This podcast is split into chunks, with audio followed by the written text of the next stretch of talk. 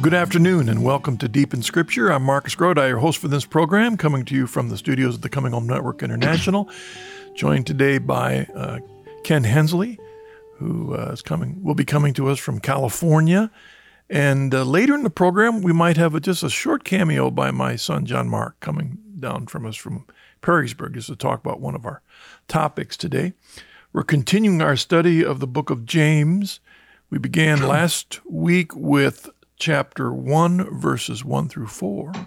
And then today we'll tackle James chapter 1, 5 through 8. As we begin, I wanted to, uh, uh, first of all, Ken, I wanted to make sure you're out there. I hadn't heard your word from you yet. I'm here. There you I'm are. Here. Good. Glad. Good to see you. I'm not sure if it's cl- closer to go west to encounter you or east, but I think mainly we want to go west nowadays because we want to go through a certain part of the world because, or else we'll end up in quarantine for a couple weeks, right? Yeah, yeah. I traveled straight east today. I tried going west last week, and it was it was just longer to get around to Ohio. That's right. Well, it's always worth the trip. So, uh, well, thanks thanks for joining us again, Ken. Before we jump in today's scripture, and I want to take a moment just to review a little bit on some reflections after we did last week's mm-hmm. program. Because I really believe that there's a direct connect between verses 1 through 4 and 5 through 8, though on the surface it isn't necessarily obvious.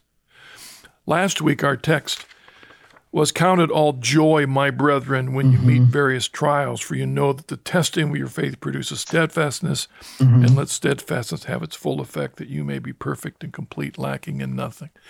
And Ken, I don't know if this is true for you, but I've found it over the years, and I've been in some kind of proclamation, gospel proclamation ministry now for about 45 years. And I've always found that whenever I proclaim, preach on a text, whether mm-hmm. it's from a mm-hmm. pulpit, from a podium, television, radio, even when I put it on a, in an article, I always find that it comes around to bite me.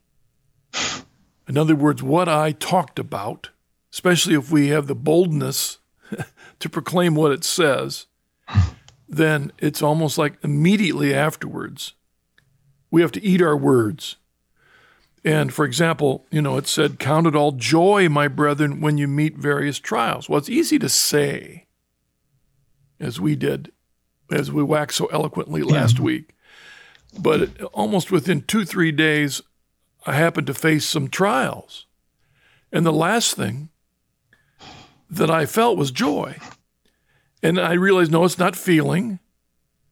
It's not about feeling, it's being joyful and it was tough because I could come up with a, a bunch of reasons why um, uh, it wasn't joyful to be mm-hmm. in the mm-hmm. midst of these trials. Mm-hmm. Mm-hmm. And the more I thought about that, I, I couldn't remember if we mentioned this last week, but it seemed to me that the key, as I thought about it, in those moments when I had a hard time counting it all joy because of the mm-hmm. trials I was facing, that the answer, which is an answer in Scripture from beginning to end, is the importance of being grateful. That's really what allows us to choose to be to recognize that trial itself as a source of joy because it's built on an, a foundation of gratitude to our creator um, being grateful for the life we have, the grateful mm-hmm. the things we've been able mm-hmm. to do, the grateful for the hope that we have for the future. Mm-hmm. All of that mm-hmm. comes from, and it's that that mm-hmm. enables us to say, okay, this trial is in the midst of all this great grace and gifts that we've been given, and it enables us to say, mm-hmm. okay, there's a purpose for this, and I will accept that. That in itself, it's this trial that is the definition of what joy is. Did you have any thoughts after last week's from that? Anything like that from last week's? Oh program? yeah. Well, the first thought that I have though today is that if if it's true that when you preach it comes back to bite you, stay away from that passage about Lot's wife turning into salt, okay? Oh, yeah. Just stay away from it because I want to have you on the show next week when we go to record. All right? Um, yeah, yeah. I, I mean, I of course I resonate with what you're saying, Marcus. Um, the the the trials that come and they come inevitably, and they're always there. In fact, there's there, there's a trial of some kind happening in my life all the time, and I, I think that your word about gratitude is a good word. Um, grateful to God, grateful, realizing that even the trial, even in the trial, God has a good purpose. And so, the way I reflect on it is that I am so naturally spiritually stupid, if you will, that I have to pound theology into my mind. You know, I have to pound the truth into my mind. And so when I came away from this passage in James last week, what I'm thinking is I, am kind of theologically uh, wrapping it together. And I'm thinking to myself, God made me in his image and his likeness. Because of the fall, because of sin, because of my birth in the line of Adam and whatnot, um, I don't look a, a, whole lot like God anymore. You know, the image and the likeness of God are pretty well dist- have been pretty well distorted in my life and distorted by choices I've made, distorted by a lot of things, d- distorted by my my lack of a good response to trials, let's say even. And as Paul says in First Thessalonians, the will of God is our sanctification. God wants to remold me back into the image in which I was created. And what James is telling us in those first verses is that God uses trials and testing in our life as a part of what um, well, he he uses this to accomplish it, and that's why James says, "Count it all joy." And, you know, he doesn't say count it joy because we're masochists. You know, count it all joy because we're insane. Instead, he says, count it all joy because you know that this testing of your faith is going to produce in your life um, perseverance, and it's going to pay off. Yeah. So that so that you you will be um, sanctified over time, and so it's beginning to understand the value of the trials that we have. And, and, and just quickly, I, I, thought about Paul too as an example. Paul was beaten many times. Paul was stoned. Paul, Paul goes through all these things, rejected by his countrymen, beaten, stoned, and all that. And yet, listen to this one verse which parallels the lesson from last week. And yet, James says this I mean, Paul can say this in Romans 5, verse 5. We also rejoice in our sufferings because we know that suffering produces perseverance. Perseverance, character, and character, hope. And hope will not disappoint us because God has poured out his, his into our hearts by the Holy Spirit his love, whom he has given to us. So I, I think that verse just encapsulates it. And I, I guess the thing that I'm saying to you is simply this that I have to pound these thoughts into my mind because no, it's not natural to rejoice when suffering comes to count it joy. Yeah. But I understand why I ought to. And so I'm on the road, you know? Yeah, it was funny when you were mentioning Paul. I thought uh, I had already turned to a Paul passage, and I thought maybe you were going to refer to that because there's another place where in Second Timothy he's he's writing to his young bishop trainee, mm-hmm. if you will, mm-hmm. and he says in Second Timothy four or ten, chapter three, verse ten now you have observed. Now, what I think is key there is that Ken when we when you and I open our mouths to talk about something as audacious as mm-hmm. a, a, a, considerate joy when you meet all trial, and we mm-hmm. make it public, then there are people sitting out there. Say, okay, let's see, mm-hmm. let's see. Did your life show it? We as parents, if we tell this to our kids, okay, mm-hmm. let me see. And Paul says to Timothy, Now you have observed my teaching, my conduct, my aim in life, my faith, my patience, mm-hmm. my love, my steadfastness, my persecutions, mm-hmm. my sufferings. Mm. And then he says, Indeed, all who desire to live a godly life in Christ Jesus will be persecuted. Well, so that's part of it. That's mm-hmm. part of the growth. Mm-hmm. So you know, back to our text, that is what James. That's why he begins this letter. These these these Jewish Christians are dispersed in their. They don't have the privilege of living in a Benedict option community. You know, they're distrib- they're distributed all over the place um, mm-hmm. in, in Gentile environments, and they're trying to learn how to live this new Christian life based on their previous Jewish mm-hmm. training and experience and all that they've read and been taught. And now they're learning it through the lens of Jesus mm-hmm. in this new context. And they're encountering persecution, suffering, trial. Mm-hmm. And many of them, like many health and wealth gospel people today, believe, whoa, I'm experiencing sickness, I'm in trial, there must be something wrong with my faith. James is saying, no, no, no, no, no. This is how you grow in steadfastness. Consider it yeah. joy. And that's still bizarre. Can you conceive that in the light of a passage this clear, there are entire denominations that teach that if you're suffering, that there's something wrong with you? It, it, it seems amazing. These passages are so clear. Well, that's why one particular reformer thought this this book was a, a book of straw. He didn't want to deal with it. Uh, so, yeah, exactly. So. Yeah. Now let me let me give another angle that we've got to get into our study, but there's another angle of that very thing, and that is on the positive side.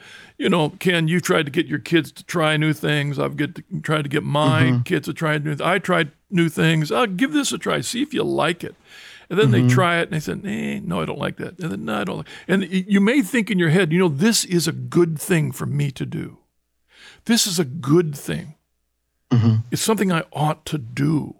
And then we do it, and it's, eh, I don't like doing that. It, it, it doesn't mm-hmm. doesn't float my boat. And what James is kind of saying is, you know, it's not about feelings and passions when you determine whether something you're going to do or in trial to do mm-hmm. is good for you. It's mm-hmm. a matter of intellect and will when you choose joy when you face something mm-hmm. new. Otherwise, it's our feelings negative. and passions that drive our lives. Yeah, and something negative when you face, in, in particular, a trial, a test.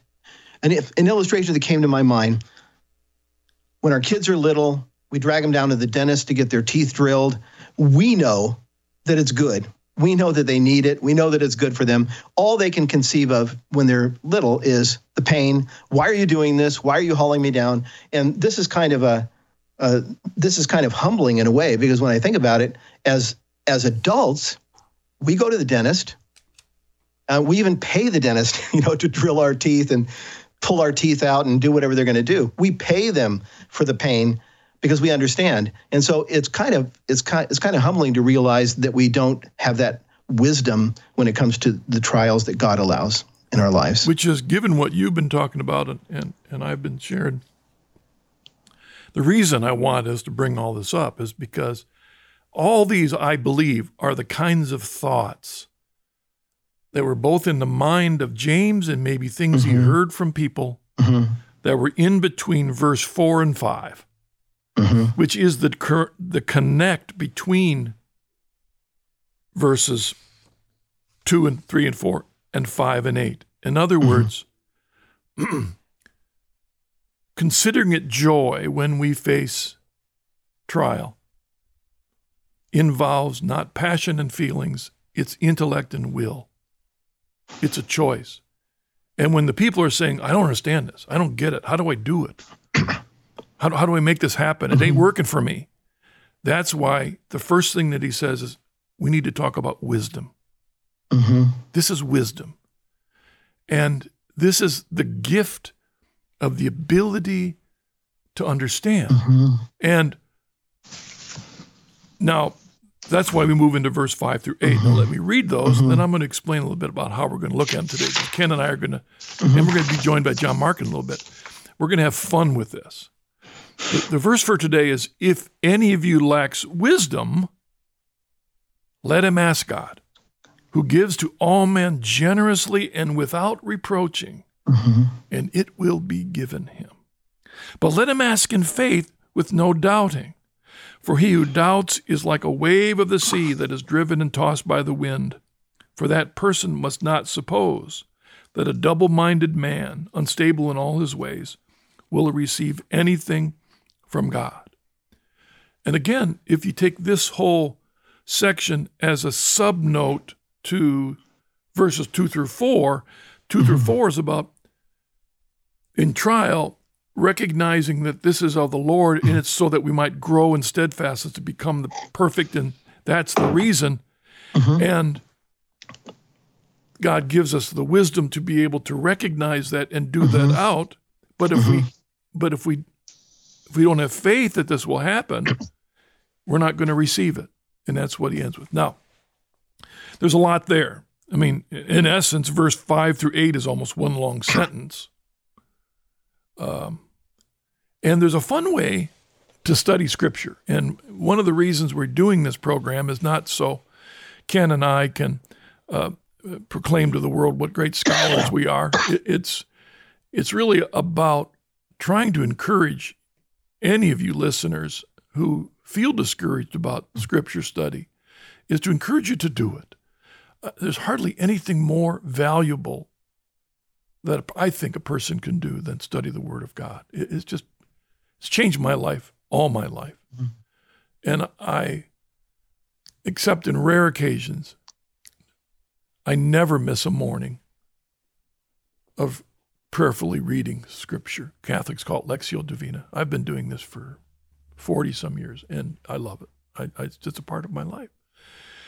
And one of the ways that I've found when you when you encounter a big passage, it may be divided in three sentences, but really it's almost like one long thought. Well, how do I break it down? Well, there's a way to do this, which I've coined the phrase reduce to the min, then adduce to the max. And it's based on the idea that you approach scripture with the assumption that every word that's in that sentence was inspired by the Holy Spirit not just the thought, but that the, the Spirit inspired the writer. Of course, the writer's own personality and grammar all shows up there, but yet behind it is the mystery of the overarching guidance of the Holy Spirit. And so we, we assume that each word, the author had a reason for that word.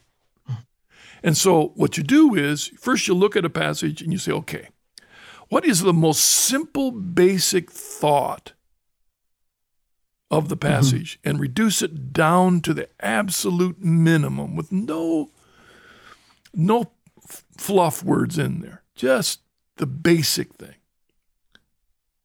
In fact, Ken, I've, I've reduced it down, but the more I thought about it, I could even reduce it more and more and more and more. But let's let's let's reduce. I was thinking. Huh? I was thinking uh, we should take a shot here at the beginning and just how we would reduce it. You know, I, am just thinking. Here's how I would reduce everything we've looked at so far after the introductory issues of James and the and the, who who he's writing to. I would reduce it down to. I want you to I, I want you to count it all joy when you encounter trials of various kinds. Uh, when you encounter trials, because this is how we grow.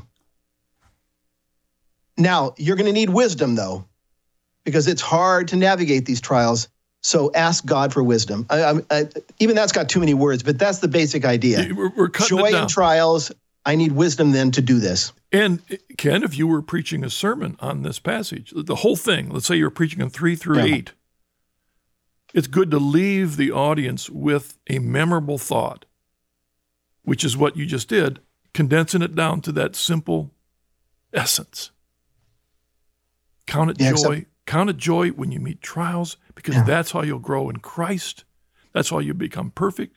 And if you don't understand, ask God for the wisdom and he'll give it to you. I mean, that's the simple. So why oh, didn't James? Forgot, but I forgot the faith part, though. ask well, God, but well, believe. Well, wait, wait, but that's why. Why did he add those things? Yeah. You see, that's why he added okay. those things. He's a preacher and he's thinking about, okay, what do I need to? Yeah. So yeah let's reduce it down to the minimum. And here's here's to me for this passage, four, five through eight. Here mm-hmm. is to me the beginning. At least this is verse five down to the minimum. Mm-hmm. If you lack wisdom, ask God. That's the basic minimum. Now, the, I do believe this is important, and maybe we'll spend more of our time on the, in this whole hour on that one little section than any of the rest because he introduces this idea of wisdom. And mm-hmm. I do believe today it's easy just, oh, you know, what, you know, wisdom is move on. But I think there's a bigger you know, that word wisdom opens up a vista. We could spend a long time Sure. talking about wisdom for a number of reasons. And and Ken, it, one of this is what we assume about the background of these very people. These are, are, are first century Jews who've lived in the influence of a Greek environment. And so they, they, they're not, they don't have just the Bible, they're surrounded with Greek philosophy, with the, the mm-hmm. budding Gnostic ideas. Um, and part of the Gnostic ideas that are rising, they don't become really powerful until later, but is the idea that, hey, I I am the only one that understands what's true.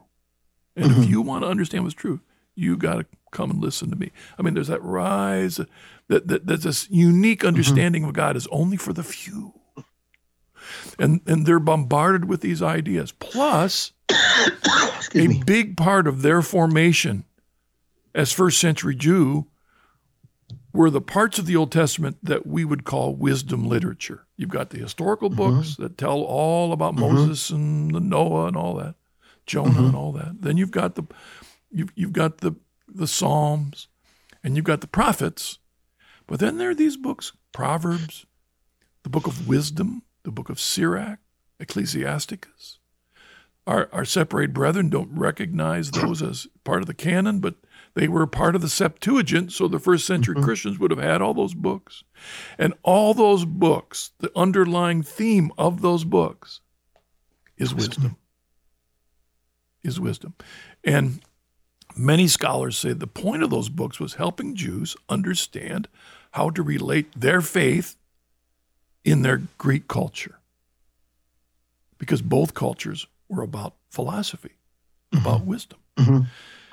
And we could spend a bazillion hours looking at all the verses. And I've come up with a few and I've summarized a few. And I just want to give a couple things, Ken, and you jump in. But the, the, reason I want to bring a couple of these up is I think they're important is First Chronicles 1, if you go back and read that, you're going to find out and be reminded about Solomon. and whenever we mm-hmm. we hear the word Solomon, the thing that comes to our mind is wisdom. And what he was known for was he had the opportunity to ask God for anything, Right. and he asked God for wisdom. And God gave it to him. Now, the irony is if you read in his story in First Chronicles, you're going to hear a, a hagiography of Solomon. It's all good, everything's fine. But if you read about the same story in Second Kings, you realize that even when he had the wisdom, he messed up. And the reason I mention that is the gift of wisdom isn't a guarantee. It has to be practiced. Well, it has, it has to be employed. Yeah. Yeah. It has to be employed. There's a number of verses which I particularly think you and Kenan, you, Ken and I need to emphasize, underline, bold, and that is those verses in the Old Testament that emphasize that true wisdom comes with age. Right? I mean, uh, you know, I mean, Job 12. That's, that's one I emphasize with my grandchildren all the time. Yeah, You know? wisdom is with the aged and understanding in length of days. Uh, you know, Sirach 25 talks all about it. But, I mean, we could wax eloquently about how wisdom comes more from experience than it comes than it comes from education, and it comes really from experience. Um, but in Sirach 25, 10, how great is he who has gained wisdom? And this is in the context of age. But there is no one superior to him who fears the Lord. And again, we could point out there's uh, about 15 times in all this literature that said that the beginning and the continuation and the end of wisdom is what, Ken? the fear of the fear of the Lord. The fear of the The fear of the Lord. And then there are a lot of verses in there too that state specifically that God is the one who gives it to us. And let me read two just quickly. Wisdom 7, verse 7 says, I prayed, and understanding was given to me. I called upon God, and the spirit of wisdom came to me. And then in 821, the author says, I perceived that I would not possess wisdom unless God gave it to me. So I appealed to the Lord and besought him with all my heart. The fear of the Lord is the very is the is where wisdom starts, is when you when you when you reverence God and you have the Lord at the center of all your thinking, that's where wisdom begins. And, and it has to be given um, by God. So there are plenty of passages. Yeah. So, so the, the, the people to whom James is writing has all this background, and, and they know this. Yeah, I was thinking they have the Hebrew wisdom literature that you referred to. You know, they've got the book of Proverbs, they've got Ecclesiastes, They've got the Song of Solomon, and then they've, then they've got the, the, the Greek wisdom literature that was written uh, later and was uh, you know circling in the worlds in which they lived. Sirach, wisdom. This was a, a, a large part of their background without even asking the question, what about the Greeks and what about the Greek philosophers? So, yeah, this is their background. And as we mentioned last week, James' letter reads like a very early writing. It's very Jewish. Yep. It's very it very much harkens back to the Old Testament, and this is an example of it here with his discussion of wisdom right at the beginning. And as we mentioned last week, I really believe if there were there were two sets of books on his desk and in the lives of his people that James was building on. On the one hand, it would have been the wisdom literature from the Old Testament, and it mm-hmm. would have mm-hmm. been the Sermon on the Mount. Yeah, I mean, really, that's that's the background to what he's doing. And I just want to point out one other, a couple other verses, but one of them is that his people may have remembered that also in the wisdom literature, in Proverbs and Sirach, both of them talk about lacking wisdom. Mm. Um, a man may be shrewd and the teacher of, says this in Sirach, and teacher of many, and yet be unprofitable to himself. Mm. I mean, Ken, that hits me. We might be great wow. telling everybody about it, but are we living it? Does does it, do we really? It makes sense to us, but does it change our own lives? Verse 20 mm-hmm. A man skilled in words may be hated. He will be destitute of all food, for grace was not given him by the Lord, since he is lacking in all wisdom. Mm. And, and I was envisioning some of these young Christ, young Jewish Christians wondering, you know, I, I don't get it. The cross I don't I don't quite get it. What's mm-hmm. wrong with me? You say that's Jesus in the body in the you say that's his body and blood and I don't I don't get it. I don't understand what's wrong with me. Mm-hmm. What's wrong with me? You know, and there can be a lot of those issues. And so to me that's why he he begins with this question of lacking of wisdom. And there's a lot there. When I thought about this, this is when I wanted what we're going to do on the Deep in Scripture program from time to time is uh, I want to invite some of my other staff members to join with us if they've got some thoughts to share, or maybe if I mm-hmm. drop a bomb on them and say, "Hey, I want you to join us today." I may have done that second thing to my son, John Mark. Uh, John Mark is uh, the chief operating officer of the Coming Home Network, and the reason I thought I'd ask if he wanted to just add a word or two into here because John Mark majored in philosophy and and I, am not by that saying that, uh, you, you, know, trying to say I'm going to invite the, the resident scholar kind of a thing. I'm more, what I'm concerned about from John Mark's background is, is this lacking of wisdom a, a problem today? Is it what's behind what's going on? And how did he, in his own journey of faith, come to understand wisdom? So, John Mark, I'm wondering if you're there. Are you still? Hey, there you are. How you doing, John Mark? Hey, I am. Afternoon. What's your thought? You've been listening a little bit to what Ken and I have been railing about here. Uh, yeah. Two amateur philosophers, and and I thought maybe you're couple cents. Oh, the other reason, in, in recently, uh, you're leading a, a, men's study group in up in your hometown, and you've been using a wonderful book uh, by the philosopher Pieper mm-hmm. on the virtues. And uh, the last time I was with you, you were leading the men through a discussion of prudence which really seems to fit in what we're talking about. Yeah, well, again, as you guys have have discussed so far, even in this small passage talking about wisdom, you know, the the the idea of wisdom is an interesting one. It, it it's throughout Scripture in many different contexts, and it's it's a bit of an elusive thing, and that's why some of these passages present a lot of mystery to us. Um, what is wisdom as compared to just knowledge? Or science? You know, why is wisdom something that seems to elude the grasp of the grasper, the person who maybe is grasping a- after wisdom for power's sake, versus the person who, as you guys pointed out, fears the Lord. Mm-hmm. Why is it only that the person who fears the Lord receives wisdom? And I think, uh, again, one of the keys here is, is, that there's a relationship here between uh, and their ability to know. That's a real key here. That there there is uh, there are modes of knowing, and there is a, a length and breadth of knowledge that become utterly inaccessible to us to the degree that we do not fear the Lord. You know, I mean, um, in more common terms, you know, we might speak of intellectual humility. The person who doesn't have a certain intellectual humility, that is the belief in their own ignorance, the belief that they have more to learn, well, they can't learn anymore you know similarly the person who lacks the courage to face up to truths that they are uncomfortable with that they don't care about or don't want to be true that person can't learn. So there's this intimate connection between our character uh, and our ability to know. Um, the, the the main the first of the cardinal virtues is prudence and that's the you know again the, the this great book by by Josef Pieper. He has this first long section on the virtue of prudence and how um, the concept of prudence is so misunderstood. And there's a lot that can be said about prudence, but uh, in connection to wisdom, um, the virtue of prudence is this virtue, this habit of going through life awake and intentional and making decisions, making intentional decisions. And and one of its key features is that is that if you're if you're practicing prudence, part of what you're practicing is this radical openness to things as they are, the ipsa res, how things really are as opposed to maybe how you want them to be. I mean, you guys mentioned earlier at the beginning of your study um, this idea of a person who is either driven through life by their passions, pulled along by their passions, or a person who applies their reason.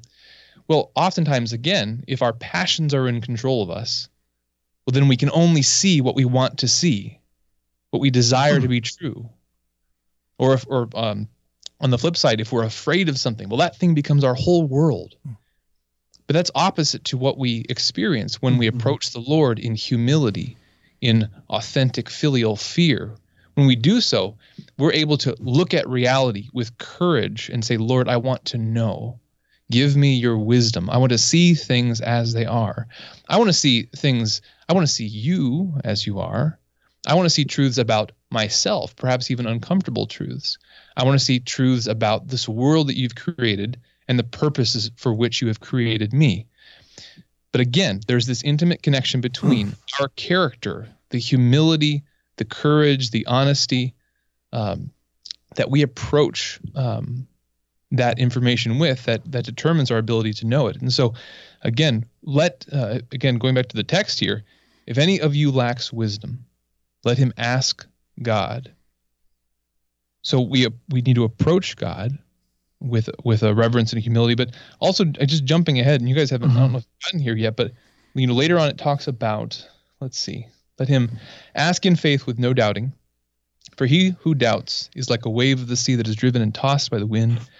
That person must not suppose that a double-minded man, unstable in all his ways, will receive anything from the Lord. Well, what does it mean to be double-minded?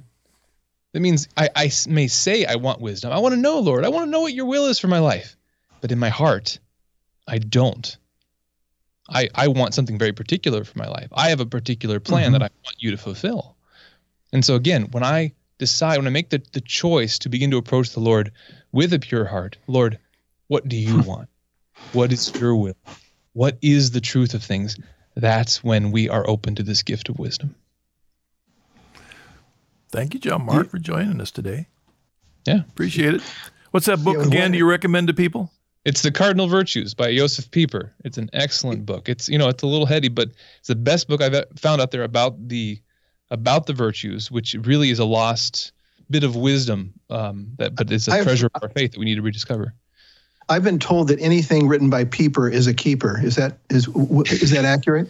that is um, wise. You know what? When you were talking about the double-minded, I thought of the title of um, one of Kierkegaard's books. Purity of heart is to will one thing. Yes. Oh, yeah. Yeah. yeah. And we'll, in a moment, we'll, when we go through our, our, our, we'll get to that because the truth is, I don't think we are double minded. I think we are, but it's the battle between often our intellect and our passions. Mm-hmm. So it's really not two minds. It's we probably know what's true, but it's all the other things that make us move away from what we know we ought to do. And so we Mhm. appear like we double minded, Mhm. but it, Yeah. Well, that's why I like that again that the Kierkegaard quote particularly because again to wi- purity of heart to will one thing it's when my will is divided you know I say, yeah I want to please the Lord but I also want to keep my car Yeah.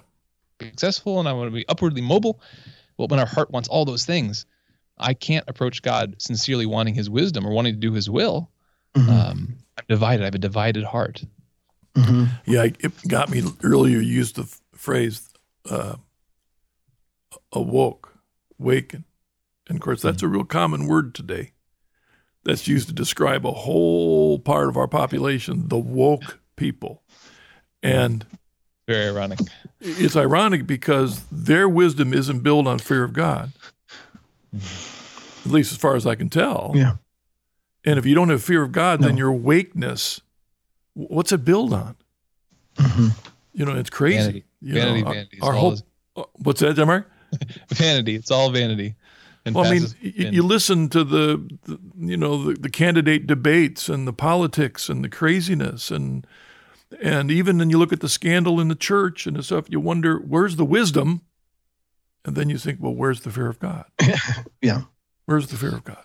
Yeah, yeah, it's- it's so ironic that the whole the woke thing because it it's not necessarily always the case that people in that mode or, or who create that caricature in culture haven't found some bit of truth.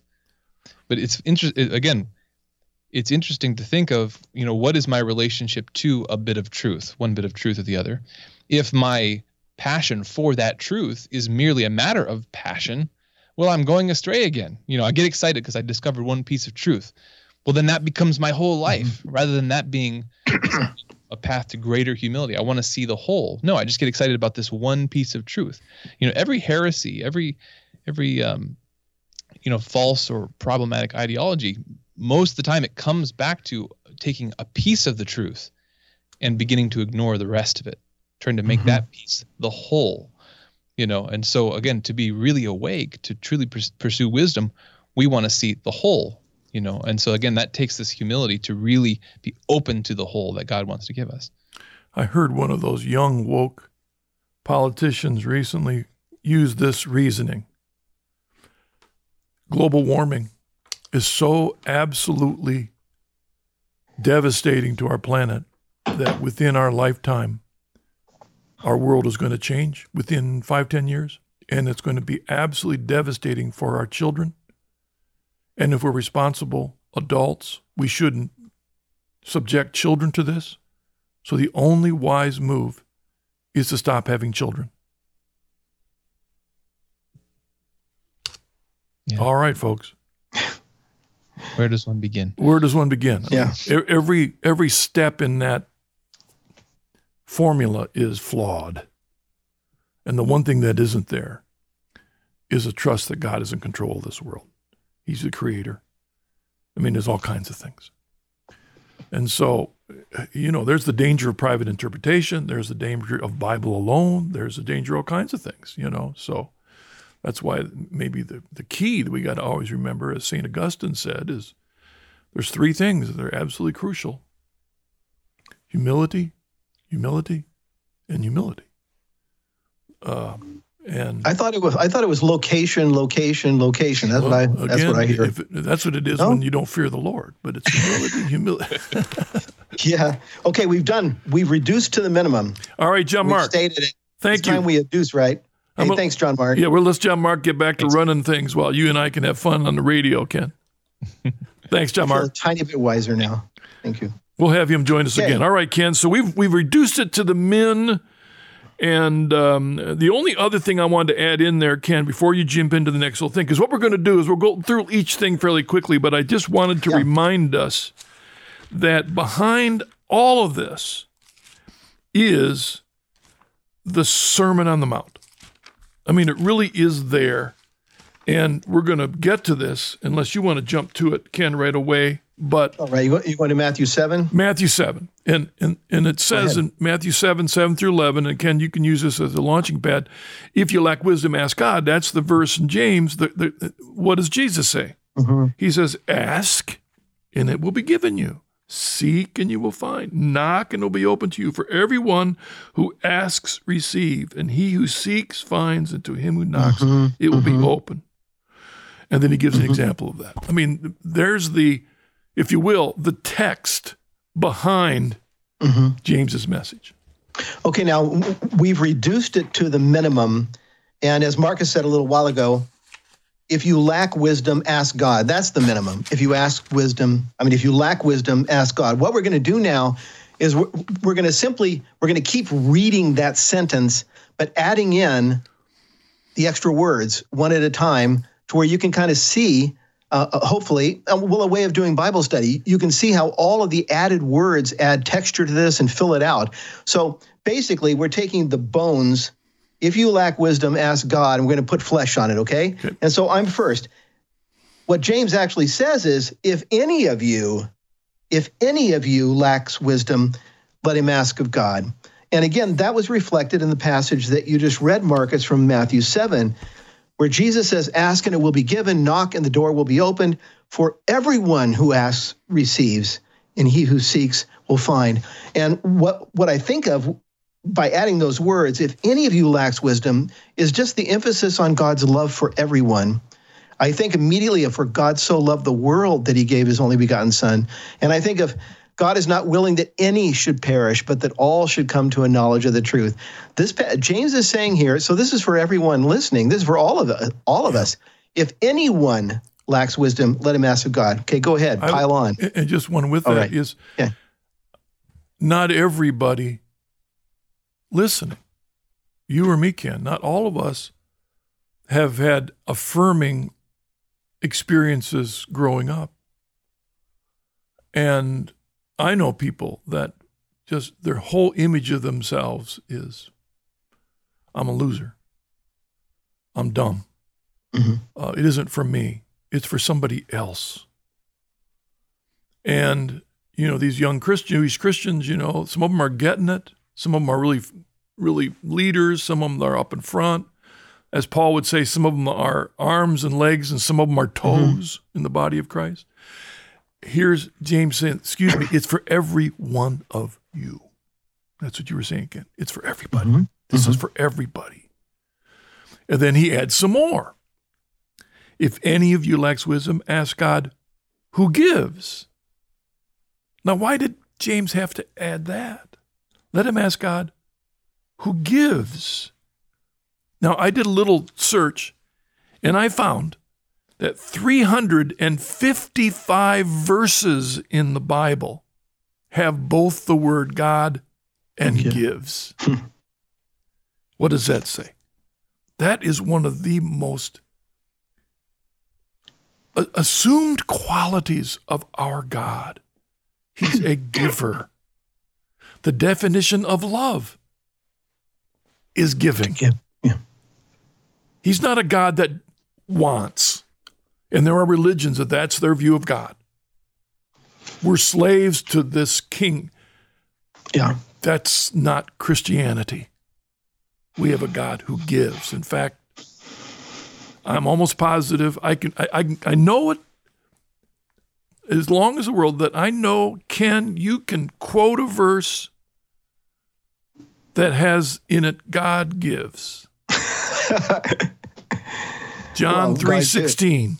Yeah, we all know for that. God so, yeah, we all you said. I was thinking of another one, but yeah, for God so loved the world that He gave, you know, and and one that you marked down here in the notes. But truly, God has listened; He has given heed to the voice of my prayer. Psalm sixty six verse 19.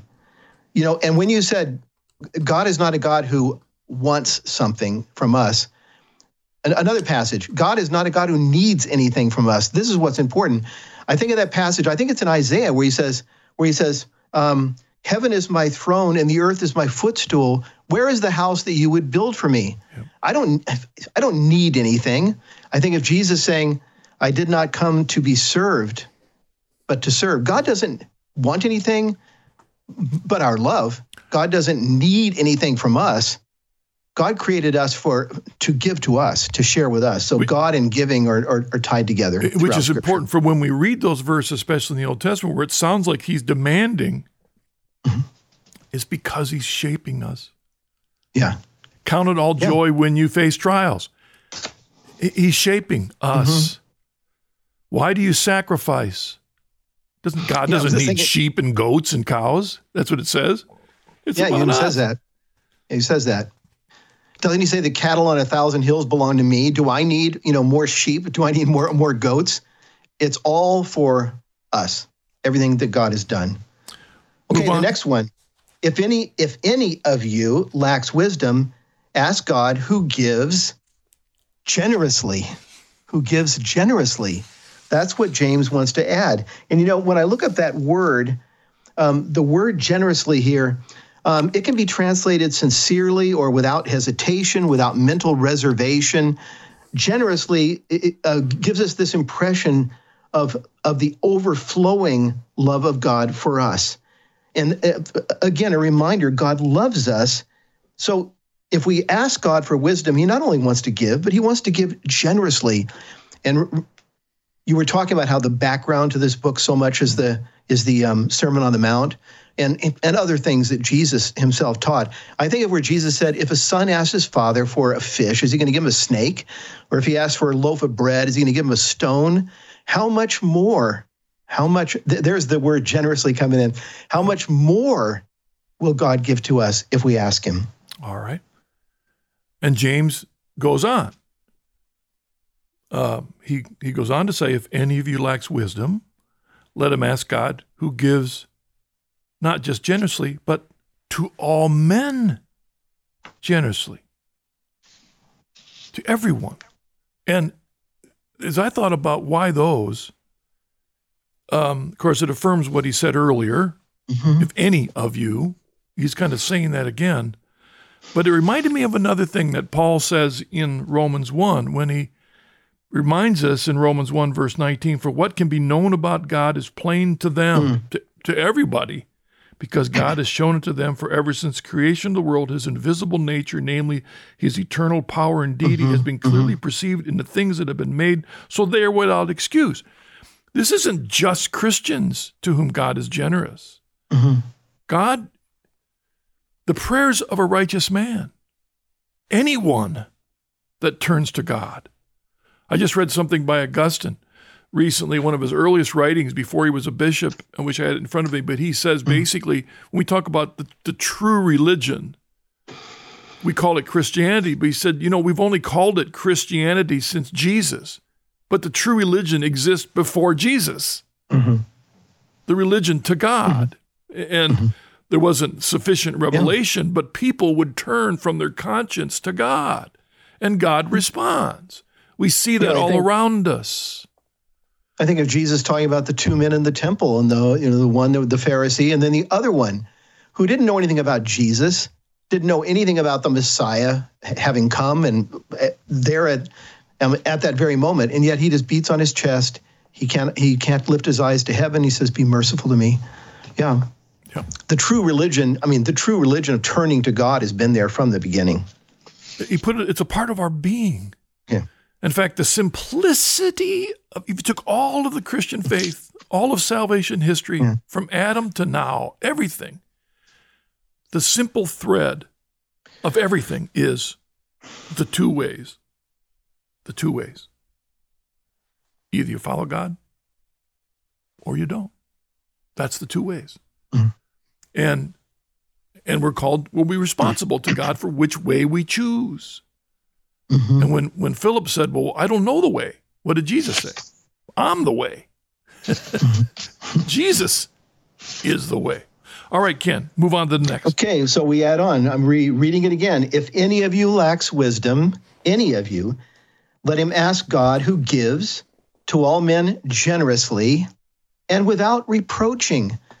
You know, uh, James even adds that side to it, you know, to say, don't worry that somehow God is going to reproach you for coming to him and asking for wisdom. No, God will give to you generously and without reproaching. And I'll leave it at that. I have another thing to say about that, but but but based on um, another word, a couple of phrases down. Go ahead. Okay, I'm just going to throw in there that um, one of the uh, the books that I was looking at in the Greek, uh, a, a, Greek um, dictionary, mm-hmm. says that this word, without this phrase, that it was a part of their culture. It was a special kind of reproach that is the manifestation of displeasure or regret, which too often accompanies the giving of a gift. Mm-hmm. Mm. And you can see that in some, you know, I'm going to give you something, but I've got to put on this aura of it's a sacrifice to me. You know. Mm. So I'm kind of reproaching you for I'm giving you this gift. Mm. And uh, so this idea, so it's as if James is saying God isn't like that. Mm-hmm. You're accustomed to this stupid custom. Mm-hmm. God isn't like that. It, it, he's, he's giving freely. He's giving freely. Mm-hmm. We think about David and how God loved David because David's heart was right. That's what God says. David's heart was right. Mm-hmm. You look at his life, it was a mess, but his heart was right. And so God gave freely to David, blessed him, mm-hmm. blessed him. Mm-hmm. His heart was right. And so the reproach was said. David deserved it. All right. Okay, so you you hold on to that thought because you said you had something, but let me mm-hmm. go on to my next one. If any of you lacks wisdom, let him ask God, who gives to all men generously and without reproaching, and it will be given him. Yeah. And to me, that's basically the fulfillment of what Jesus promised in the Sermon on the Mount. Ask, and it will, and it will. He kept saying, "Seek and you will." Know Knock that. and the door will.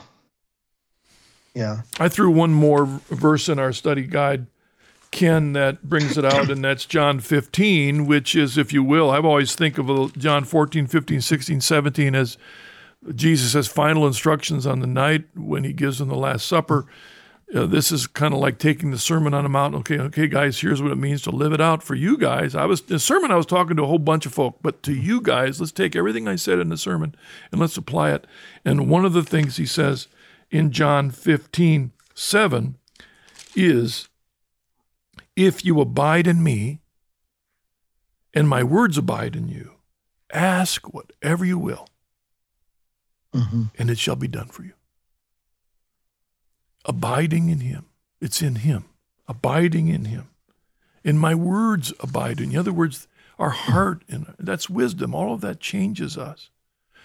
And, and the reason people misuse this idea, and I see it in the health and wealth gospel, is this doesn't mean you just ask for anything. Our asking is based on mm. the wisdom we receive. So we're asking things that are good for us, good for our family, good for what's right. Mm-hmm our asking becomes guided mm-hmm. by our abiding with Christ. All right, Ken. And I think that this ties us um, or leads very, very naturally into the next phrase, but let him ask in faith. The very next phrase. Okay, if any of you lacks wisdom, let him ask God, who gives to all men generously and without reproaching. If any of you lacks wisdom, let him ask of God, who gives to all men generously without approaching, and it will without reproaching, and it will be given to him. But let him ask in faith. And this is where I wanted to go back to the word reproaching, because there is that passage in Mark 16 where Jesus said, where it says, afterward he appeared to the eleven themselves as they sat at table, and he upbraided them or reproached them for their unbelief and hardness of heart, because they had not believed those who saw him after he had risen, which ties back into your John 15 passage, I think, Marcus, that, that you just read. And that basically what Jesus is saying there is if you abide in me and my words abide in you, another way to say that would be if you trust me, if you have faith, but let him ask in faith. If, if you're trusting me, my will for your life, trusting that I've, I've allowed these trials to come into your life for a good purpose, trusting that if you ask, I will give you wisdom, if you come in faith, then God will generously give us what we need and that is wisdom.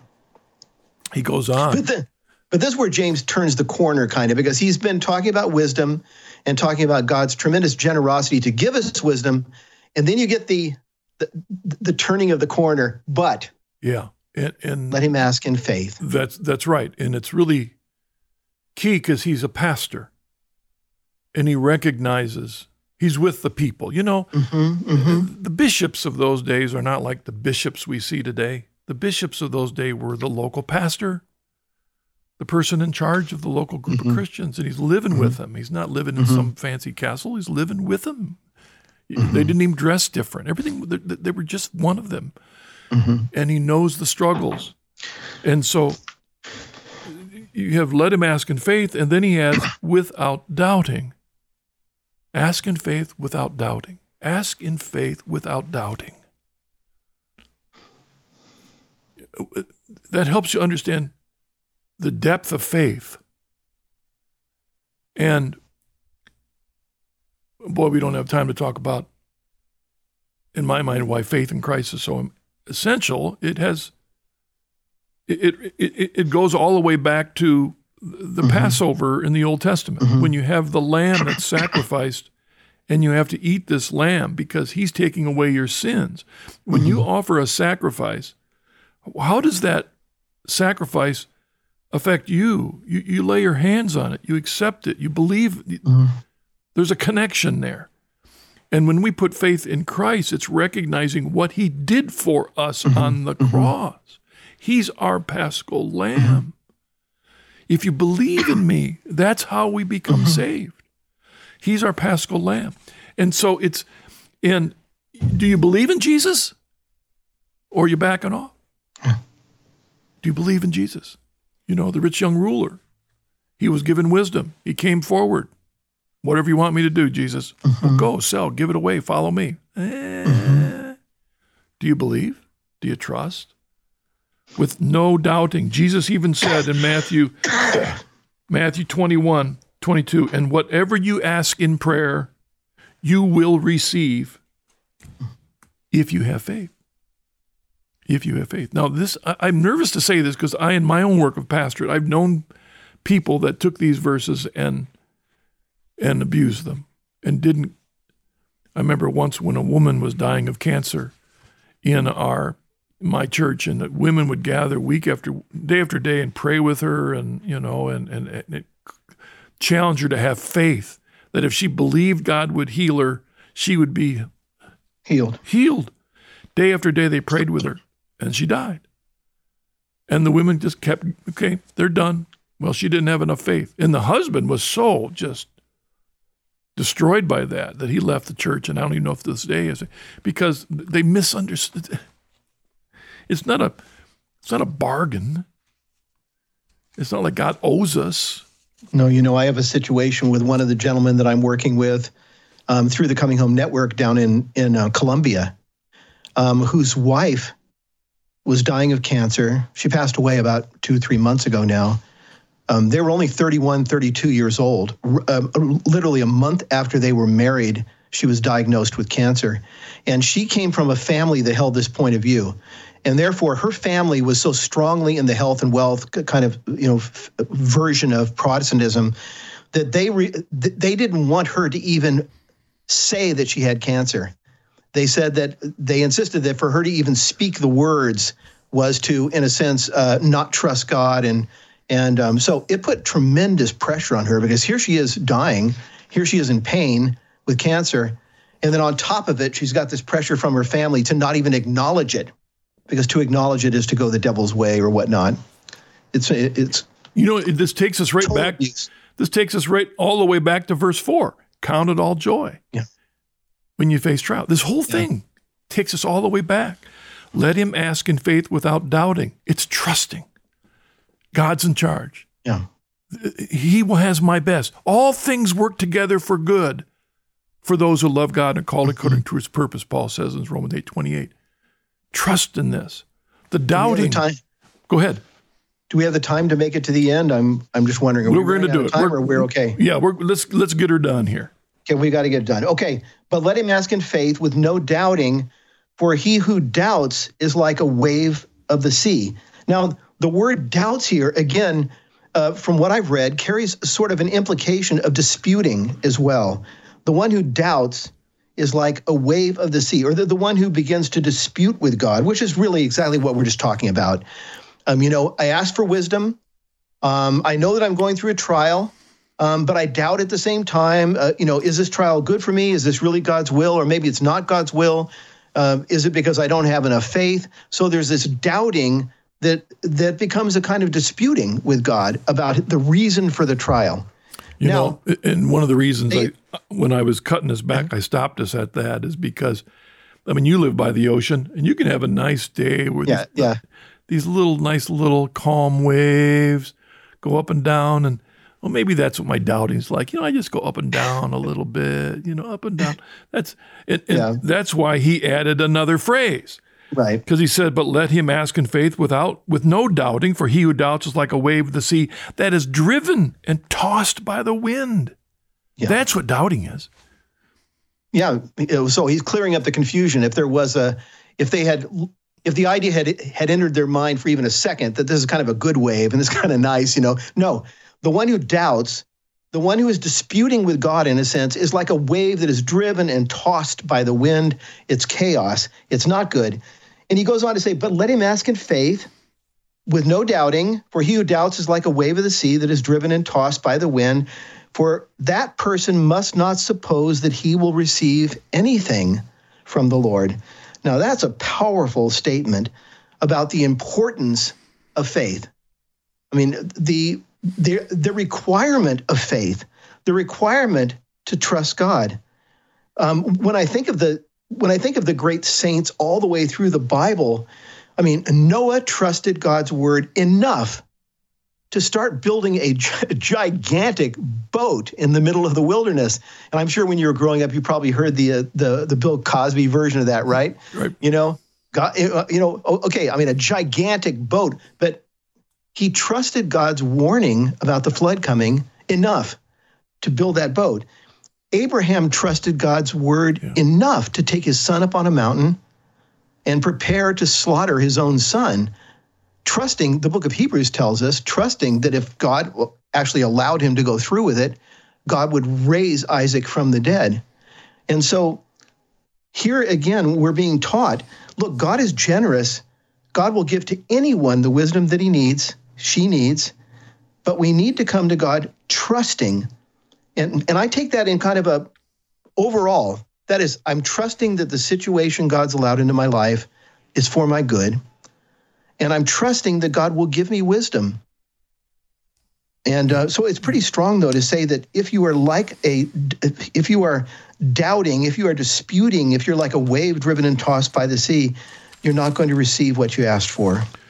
There's uh, I've actually got two more steps here in the way we divided up things, but let me pull them together into one can and then mm-hmm. we can draw it mm-hmm. because I do, again, the context is we're facing trial, trust that God's in control. This is how this is how he's going to help you grow. Yeah. You need you need to believe that. You need to believe that this is where your joy, this is where your happiness is. And he goes on and, and, and just he just said, For that person must not suppose. And then he says that a double minded man will receive anything from the Lord. Mm-hmm. And when we were talking with John Mark earlier, you know, this word for double minded is a rare word. It's, it's not in secular literature, mm-hmm. it's not in the Greek version of the Old Testament. It's only in this book in a couple places. And again, it's this. The truth is, mm-hmm. we're not double minded. In, in our conscience, we know what is right. It's just that we have all these other voices that mm-hmm. are, are, are making us question that which we know is right. Until in in some people's lives, mm-hmm. they give in to these other voices until no longer do they even hear their conscience. So anyway, mm-hmm. I can explain some crazy people mm-hmm. out there. Mm-hmm. Because the double-minded mm-hmm. man, in other words, if you're giving in to the passions and the other things that are causing you to question, you're not going to. And as he goes on to say, unstable, in all his ways. Yeah. You it undercuts everything. It, undercuts everything. That, I love that, about- that- Go ahead, Ken. I'm sorry. What you said about not being double-minded um, we know what the truth is. It's the emotions it's the situation pressing on us it's the doubting that comes because of how we feel. Um, a quotation that i'd run into from a from one of the rabbis a rabbinic comment on deuteronomy 26 verse 16 said this quote when you make your prayer to god do not have two hearts one for god and one for something else Yeah. which is maybe a way of saying it. So it, you you know the truth, but your heart is what is is you're double hearted, you're double emotioned, you're double double loved. You have a heart for God, but you have a heart for something else at the same time. People listening to us may seem like we're here, like we're double minded. We can't make up our minds. We have two masters, but inside of us, it's this battle between head and heart, mm-hmm. conscience, and mm-hmm. that. Mm-hmm. It, to me, again, as we've said from the beginning, I think this is all built on the Sermon on the Mount when our Lord said, um, Seek first his kingdom and his righteousness, and then all these other things. Will be added. Don't worry about all that other stuff. Don't worry about tomorrow. Today's, and be anxious only for today, not yesterday and tomorrow. The ramifications of your trust today. Um, well, we, we we could have talked so much more on that. Let's let's call that a quit for today. I just want to tell the audience that we're going to pick up next week. We're going to continue. I assume we'll do at least verse nine through eleven, Through but may, maybe a little farther. But we would encourage you to go to our community, chnetwork.org. If you have any thoughts or questions or comments or critiques, we'd love to hear from you and we'd love to talk about them in next week's program. So God bless. Thank you, Ken, for joining me Yeah. again. Thank you. All right. The rest of you, God bless you. We'll see you next week. Deep in Scripture is a production of the Coming Home Network International. To hear more episodes, view our full archive of written and video conversion stories, participate in our online community forum, and more, visit chnetwork.org. You're also invited to explore free membership in the Coming Home Network and receive support on your own Catholic journey. Again, visit chnetwork.org for more information.